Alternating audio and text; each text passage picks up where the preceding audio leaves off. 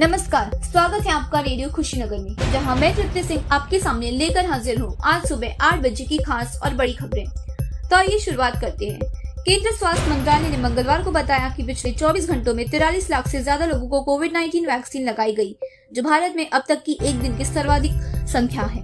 वहीं केंद्रीय स्वास्थ्य सचिव राजेश भूषण ने मंगलवार को बताया कि केंद्र ने भारत में सभी के लिए कोविड 19 टीकाकरण अभियान क्यों नहीं चलाया? उनके मुताबिक, टीकाकरण अभियान के दो उद्देश्य है, मौतों को रोकना और स्वास्थ्य प्रणाली की रक्षा करना। इसके उद्देश्य वैसे लोगों को वैक्सीन देना नहीं है जो इसे चाहते हैं, बल्कि उन्हें देना है जिन्हें इनकी सबसे ज़्यादा आवश्यकता है। नीति आयोग के सदस्य वी के पॉल ने मंगलवार को कहा कि कोविड 19 के खिलाफ अगले चार हफ़्ते काफ़ी अहम होंगे, क्योंकि संक्रमण की दूसरी लहर में तेज़ी से उछाल आया है। उनके मुताबिक चेतावनी दी गई थी कि स्थिति को हल्के में नहीं लिया जाना चाहिए। भारत में सोमवार को पहली बार कोविड 19 के एक लाख से अधिक मामले मिले हैं। महाराष्ट्र में कोविड 19 के मामले तेज़ी से बढ़ने के बीच मुख्यमंत्री उद्धव ठाकरे ने प्रधानमंत्री नरेंद्र मोदी को खत लिखकर टीकाकरण के लिए उम्र सीमा घटाकर 25 प्लस करने की अपील की है। मुख्यमंत्री ठाकरे ने कहा कि अगर युवाओं व कामकाजी लोगों की बड़ी संख्या में टीकाकरण होगा तो कोविड 19 के मामलों की तीव्रता में कमी आएगी। महाराष्ट्र के पूर्व मुख्यमंत्री देवेंद्र फडणवीस ने मुख्यमंत्री उद्धव ठाकरे को पत्र लिखकर कोविड 19 संक्रमण की रोकथाम के लिए राज्य में लगाए गए प्रतिबंधों पर पूर्ण विचार करने का अनुरोध भी किया है। मऊ में से पांचवी बार विधायक मुख्तार अंसारी यूपी में 50 से अधिक मामलों का सामना कर रहे हैं। गाजीपुर के एक ही थाने में बीएसपी विधायक अंसारी के खिलाफ 38 केस दर्ज है, जबरन वसूली के एक मामले में जनवरी 2019 से पंजाब की जेल में बंद अंसारी को सुप्रीम कोर्ट के आदेश पर यूपी लाया जा रहा है। सीरम इंस्टीट्यूट ऑफ़ इंडिया पर टिप्पणी करते हुए विश्व बैंक के अध्यक्ष डेविड मालबास ने कहा कि भारत को का सौभाग्य है कि उसके पास वैश्विक टीकों का प्रमुख निर्माता है। उन्होंने आगे कहा, मेरा सीरम इंस्टीट्यूट ऑफ़ इंडिया के साथ मज़बूत संपर्क रहा है। पुणे स्थित एस कोविड 19 वैक्सीन कोविड शील्ड का निर्माण कर रही है। एयरबीएनबी के को फाउंडर और सीईओ ब्रायन चेस्की ने कहा है, शुरुआत में उनके माता पिता को एयरबीएनबी का विचार भयानक लगा था। उन्होंने आगे कहा, आपको रिश्ते और प्रेम पर माता पिता की बात सुननी चाहिए, लेकिन माँ बाप से करियर की सलाह मत लीजिए। कोई आपसे प्यार करता है, इसका मतलब यही नहीं कि वो आपको गहराई से जानता हो। आपके जुनूनों को सराहे। फोर्ब्स के अनुसार, अदानी ग्रुप के चेयरमैन गौतम अडानी दुनिया के बीसवें सबसे अमीर शख्स बन गए हैं। फ़िलहाल, अडानी की संपत्ति डॉलर इकसठ दशमलव दो अरब, जबकि उनकी छह सूचीबद्ध कंपनियों की कुल नेटवर्थ करीब डॉलर अस्सी अरब है। ब्लूमर्ग के मुताबिक, अडानी की संपत्ति इस साल सर्वाधिक बड़ी है और उन्होंने इस मामले में जेफ बेजोस को भी पछाड़ दिया है, जो कि दुनिया के नंबर एक बिजनेसमैन हैं। बीजापुर छत्तीसगढ़ में नक्सली हमले में कथित तौर पर अगवा किए गए सीआरपीएफ के कमांडो राकेश्वर सिंह मनहास की पाँच वर्षीय बेटी ने नक्सलियों से अपील की है कि वो उनके पापा को रिहा कर दे। नक्सलियों ने लापता हुआ मनहास को अगवा करने का दावा किया है। वहीं उनकी पत्नी ने सरकार से उनकी सुरक्षित वापसी करने की अपील भी की है।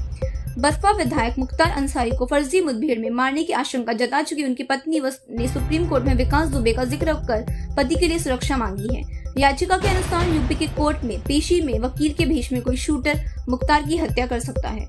मुख्तार को लाने के लिए यूपी पुलिस पंजाब पहुँच चुकी थी।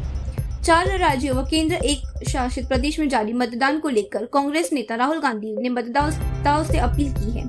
अपना वोट अवश्य डालें, भारत की नज़रें आप पर है। इसके अलावा कांग्रेस की महासचिव प्रियंका गांधी ने भी लोगों को वोट डालने की अपील करते हुए लिखा है कि अपने लिए एक मज़बूत, विकासशील और समृद्ध भविष्य सुनिश्चित करें। बीजेपी के इकतालीसवें स्थापना दिवस पर मंगलवार को प्रधानमंत्री नरेंद्र मोदी ने कहा कि बीजेपी के चुनाव जीतने पर उसे चुनाव जीतने की मशीन कहा जाता है, लेकिन ऐसा कहने वाले संविधान को नहीं समझते। उन्होंने कहा, सच्चाई ये है कि बीजेपी चुनाव जीतने की मशीन नहीं, देशवासियों का दिल जीतने का अविरल, अनवरत अभियान है। पश्चिम बंगाल विधानसभा चुनाव के तीसरे चरण के मतदान से पहले उलुबेरिया उत्तर विधानसभा क्षेत्र में सोमवार रात टीएमसी नेता के घर में चार ईवीएम व चार वीवीपैट मशीनें बरामद हुई। चुनाव आयोग ने मामले में सेक्टर ऑफ़िस तपन सरकार को निलंबित कर दिया है। एक आरटीआई के अनुसार, दिल्ली की आप सरकार ने 2015 से 2019 के बीच कोई नया अस्पताल या फ्लाईओवर नहीं बनवाया।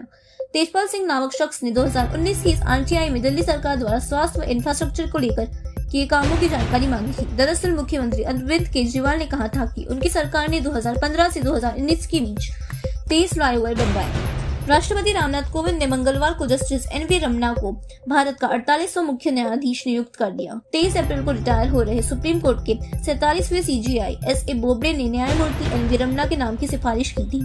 2014 में सुप्रीम कोर्ट में नियुक्ति से पहले justice Ramana Delhi high court के चीफ जस्टिस थे।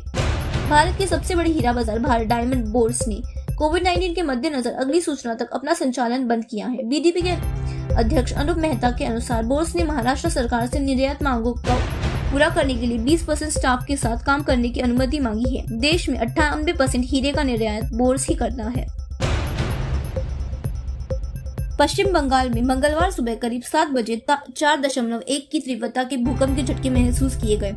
राष्ट्रीय भूकंप विज्ञान केंद्र के अनुसार इसका केंद्र सिलीगुड़ी के चौसठ किलोमीटर पूर्व में और 10 किलोमीटर की गहराई पर था। गौरतलब है कि इस क्षेत्र में पिछले 12 घंटों में दूसरी बार भूकंप के झटके महसूस किए गए हैं। पश्चिम बंगाल की मुख्यमंत्री ममता बनर्जी ने ट्वीट किया है, केंद्रीय बलों को बगैर किसी रोक टोक के ज़बरदस्त दुरुपयोग जारी है। उन्होंने लिखा, ये मुद्दा लगातार उठाने के बावजूद निर्वाचन आयोग मुख्य दर्शक बना हुआ है, जबकि कई स्थानों पर वर्दी वालों का दुरुपयोग किया जा रहा है।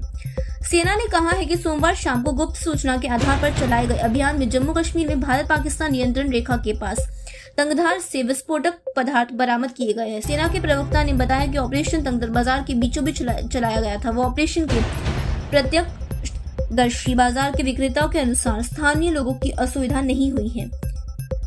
केरल के पलक्कड़ विधानसभा क्षेत्र से बीजेपी के प्रत्याशी मेट्रोमैन ई श्रीधरन ने पोत्रानी के मतदान केंद्र में मंगलवार को अपना वोट डाला। मतदान के बाद उन्होंने कहा, बीजेपी इस बार अच्छा प्रदर्शन करेगी, इसमें कोई संदेह नहीं है। मैं पलक्कड़ के बड़े अंतर से जीतूँगा। उन्होंने कहा, मेरे बीजेपी में शामिल होने से पार्टी की छवि बदली है। उत्तर प्रदेश के संसदीय कार्य मंत्री अनंत स्वरूप शुक्ला ने बलिया में स्थित आवास कार्यालय पर सोमवार को फरियाद लेकर पहुँची कुछ महिलाओं ने कथित तौर पर हंगामा किया और कुर्सियाँ फेंकी। राइट टू एजुकेशन के तहत मिलने वाली धनराशि के बकाया भुगतान की मांग को लेकर ये महिलाएँ आई थी। बकौल मंत्री ये प्रायोजित था। इसके पीछे साजिश थी। जोधपुर, राजस्थान में सोमवार को फलौदी जेल से 16 कैदी वहाँ मौजूद। प्रहारियों की आँखों में मिर्ची डालकर फरार हो गए। फरार कैदियों में अधिकतर एनडीपीएस एक्ट जैसे मामलों के आरोपी हैं। जोधपुर में एसडीएम यशपाल आहूजा ने कहा कि ये साफ़ है कि जेल कर्मियों की ओर से बड़ी चूक ने कैदियों को जेल से भागने में मदद की है।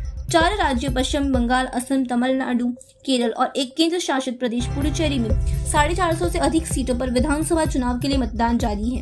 तमिलनाडु, केरल और पुडुचेरी में एक ही चरण में विधानसभा चुनाव हो रहा है, जबकि पश्चिम बंगाल और असम में मंगलवार को तीसरे चरण के लिए वोटिंग हुई। तो ये थी आज की बड़ी और अहम खबरें। तो कैसा लगा हमारा ये शो? हमें ज़रूर बताइए। और कल तक का इंतज़ार करिए, हम फिर हाजिर होंगे कुछ और बड़े और अहम खबरों के साथ। तब तक बने रहिए रेडियो खुशीनगर। और डिक सुनते रहिए हमारा रेडियो।